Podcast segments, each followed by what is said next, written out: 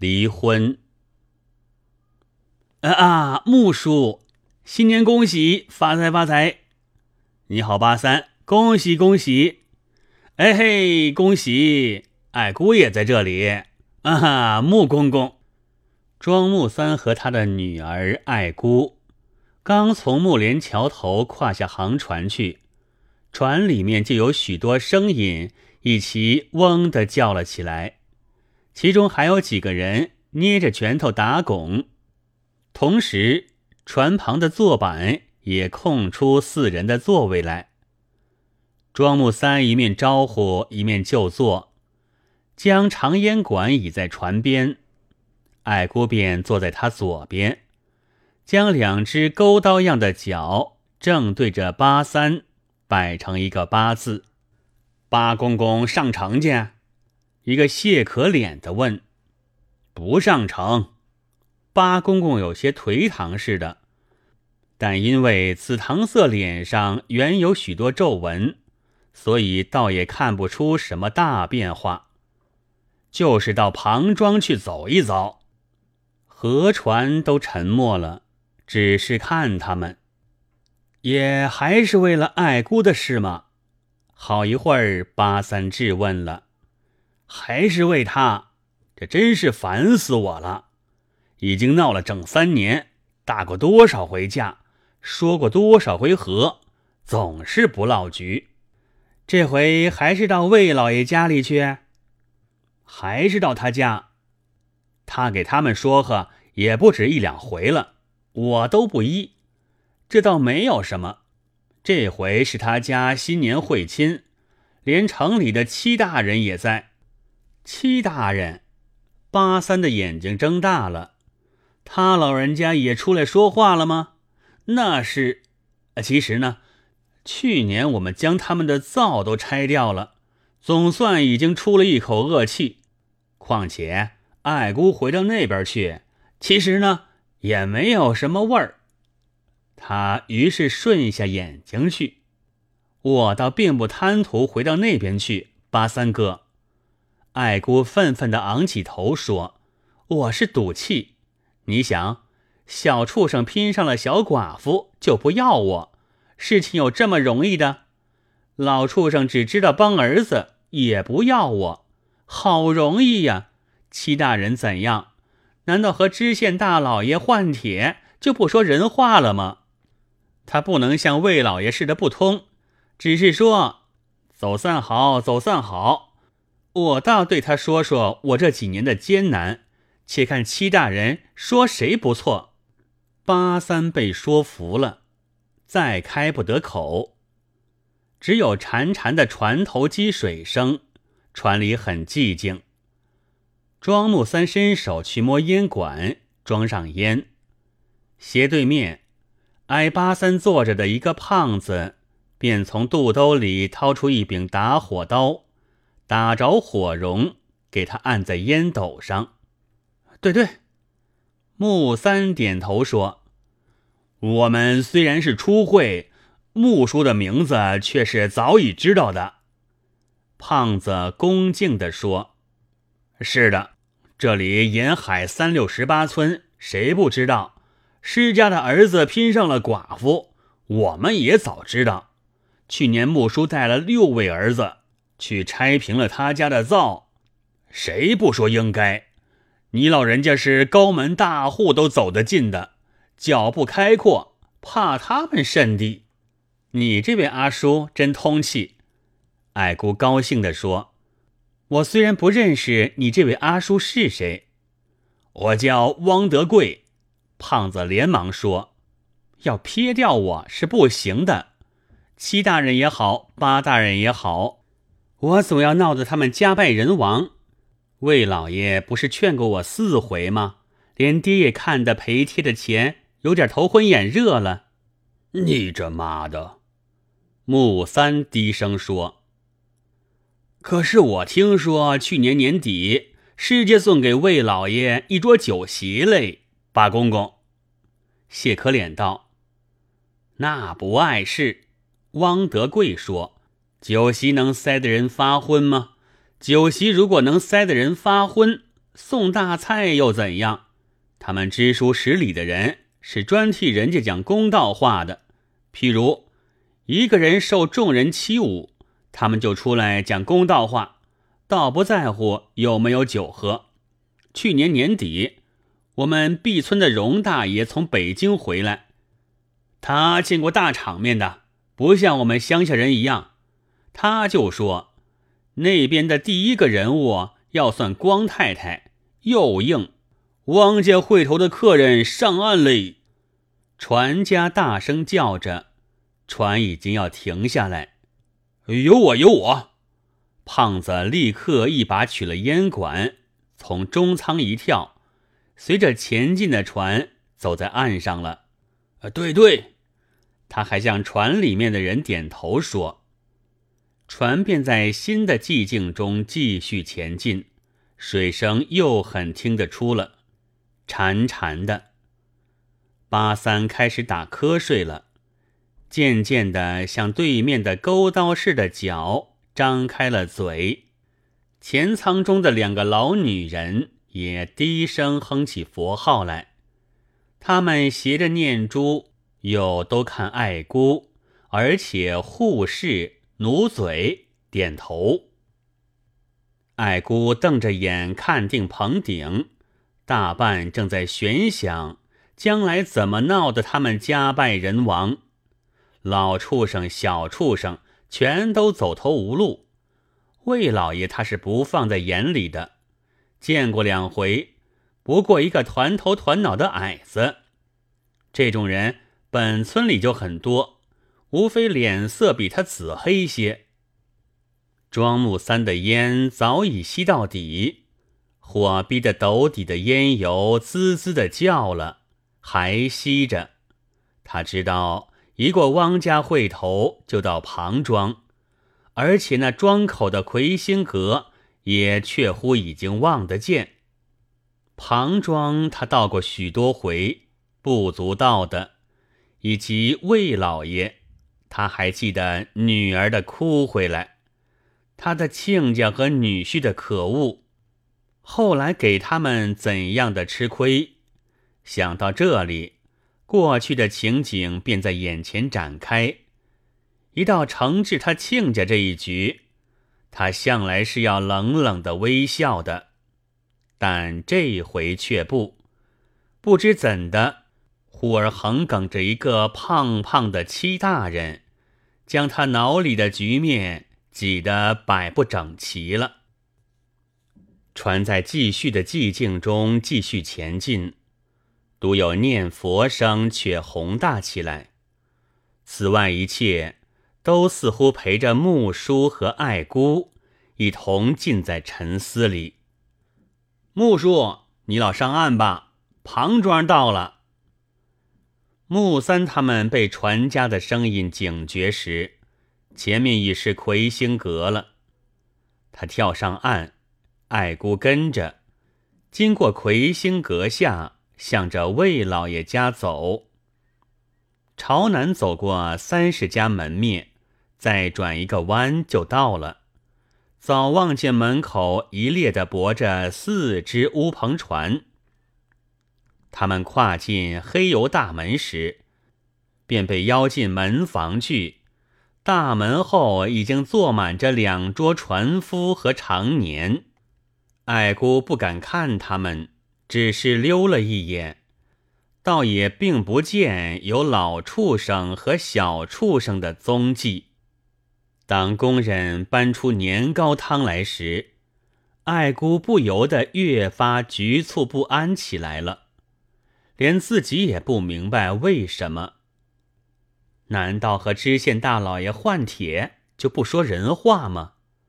他想，知书识礼的人是讲公道话的，我要细细地对戚大人说一说，从15岁嫁过去做媳妇的时候起。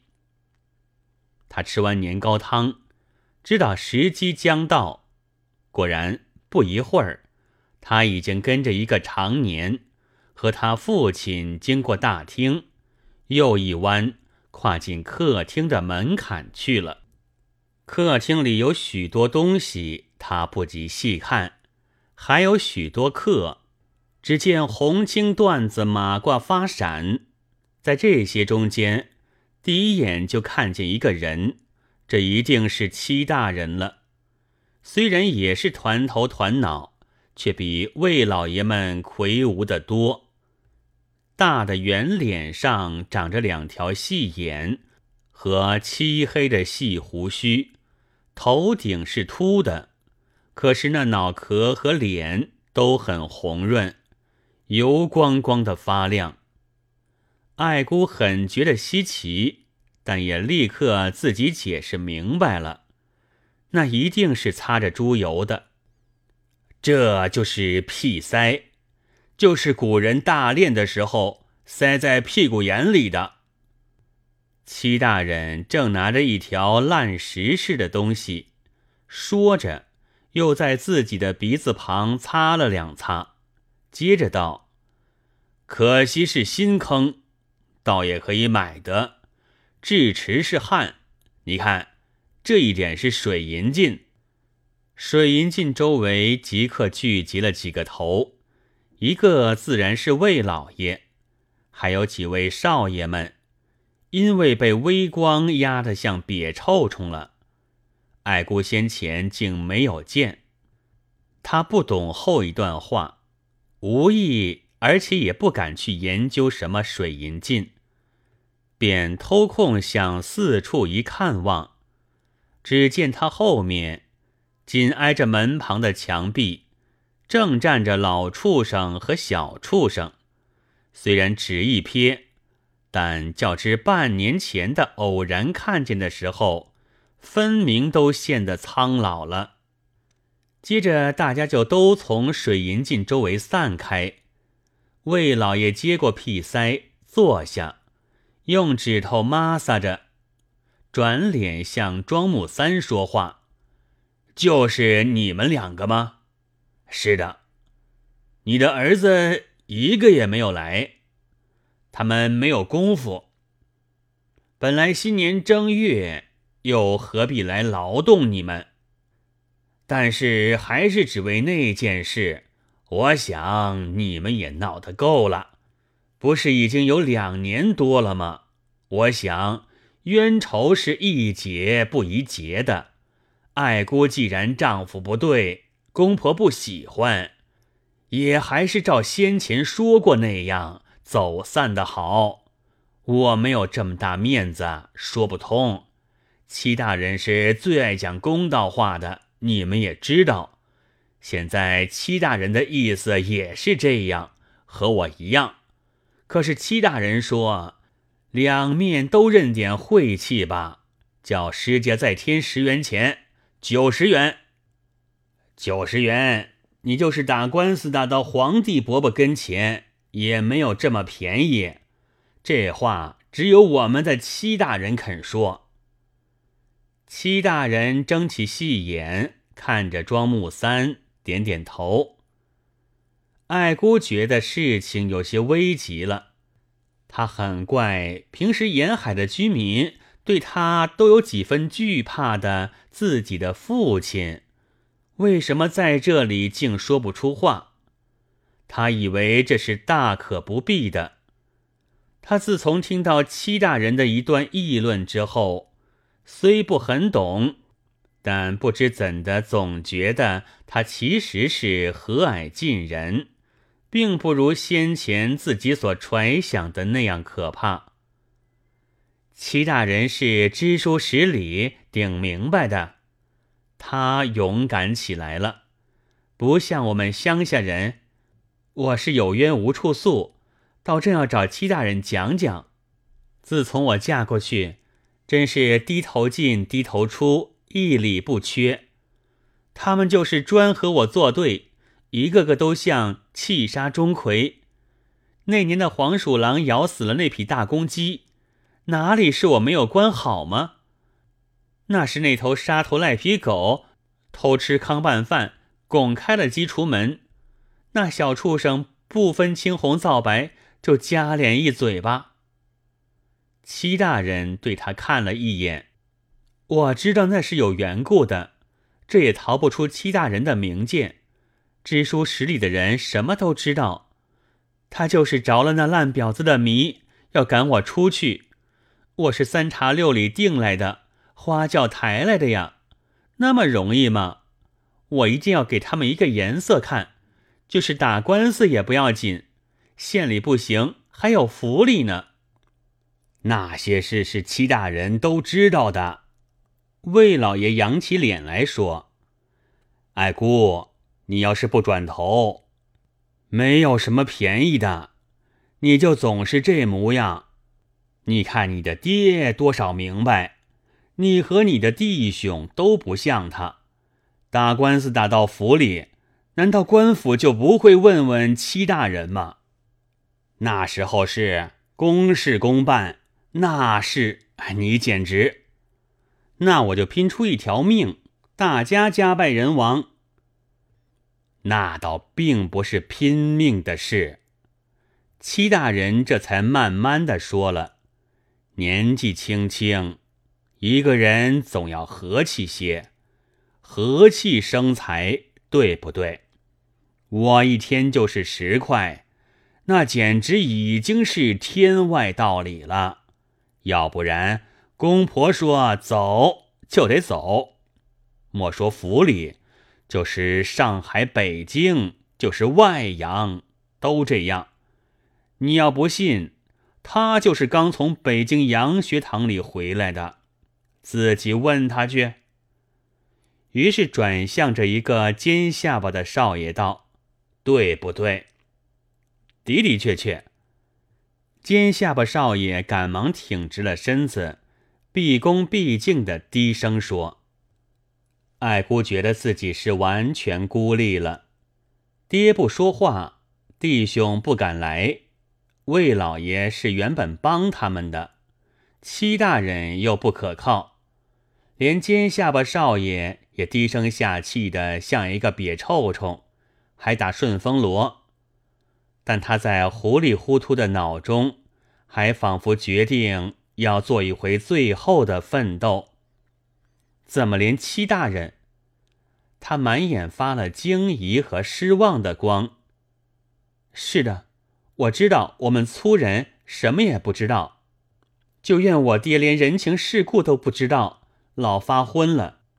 就专凭他们老畜生小畜生摆布，他们会抱丧似的急急忙忙钻狗洞巴结人。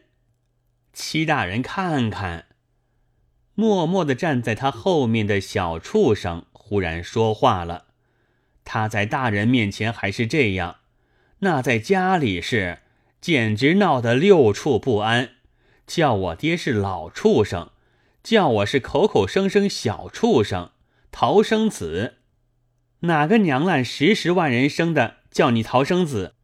爱姑回转脸去大声说，便又向着戚大人道，我还有话要当大众面前说说嘞。他哪里有好声好气呀，开口贱胎，闭口娘杀，自从结识了那婊子，连我的祖宗都入起来了。戚大人，你给我批评批评这。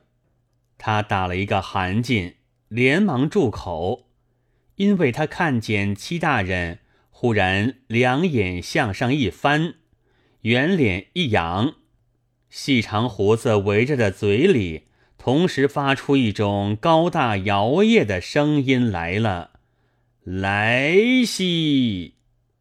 戚大人说，他觉得心脏一停，接着便突突的乱跳，似乎大势已去，局面都变了，仿佛失足掉在水里一般。但又知道这实在是自己错。立刻进来一个蓝袍子黑背心的男人，对戚大人站定，垂手挺腰，像一根木棍。全客厅里是鸦雀无声。戚大人将嘴一动，但谁也听不清说什么，然而那男人却已经听到了，而且这命令的力量仿佛又已钻进了他的骨髓里，将身子牵了2牵，毛骨悚然似的一面答应道，是，他倒退了几步，才翻身走出去。艾希知道意外的事情就要到来，那事情是万料不到也防不了的。他这时才有知道戚大人实在威严，先前都是自己的误解，所以太放肆太粗鲁了。他非常后悔，不由得自己说，我本来是专听戚大人吩咐。全客厅里是鸦雀无声，他的话虽然微细的如丝，魏老爷却像听到霹雳似的了。他跳了起来，对呀，戚大人也真公平，爱姑也真明白。他夸赞着，便向庄木三，老穆，那你自然是没有什么说的了，他自己已经答应，我想你红绿帖是一定已经带来了的，我通知过你，那么大家都拿出来。爱姑见他爹，便伸手到肚兜里去掏东西，木棍似的那男人也进来了，将小乌龟模样的一个漆黑的扁的小东西递给戚大人。爱姑怕事情有变故，连忙去看庄木三，见他已经在茶几上打开了一个蓝布包裹，取出洋钱来。戚大人也将小乌龟头拔下，从那身子里面倒一点东西在掌心上，木棍似的男人便接了那扁东西去。戚大人随即用那一只手和一个指头蘸着掌心，向自己的鼻孔里塞了两塞，鼻孔和人中立刻黄焦焦了。他皱着鼻子，似乎要打喷嚏。庄木三正在数洋钱，魏老爷从那没有数过的一叠里取出一点来，交还了老畜生，又将两份红绿帖子互换了地方，推给两面，嘴里说道，你们都收好，老穆你要点清数目啊，这不是好当玩意儿的银钱事情。秋的一声响，爱姑明知道是戚大人打喷嚏了，但不由得转过眼去看，只见戚大人张着嘴，仍旧在那里皱鼻子，一只手的两个指头却搓着一件东西，就是那古人大练的时候塞在屁股眼里的，在鼻子旁边摩擦着。好容易庄木三点清了洋钱，两方面各将红绿帖子收起，大家的腰骨都似乎直得多，原先收紧的脸相也宽懈下来，全客厅顿然现得一团和气了。好，事情是圆功了。魏老爷看见他们两面都显出告别的神气，便吐一口气说，那么再没有什么别的了，恭喜大吉，总算解了一个结。你们要走了吗？不要走，在我们家里喝了新年喜酒去，这是难得的。我们不喝了，存着明年再来喝吧。爱姑说，谢谢魏老爷，我们不喝了，我们还有事情。庄木三、老畜生和小畜生都说着，恭恭敬敬地退出去。怎么不喝一点去吗？魏老爷还注视着走在最后的爱姑说，是的，不喝了，谢谢魏老爷。1925年11月6日，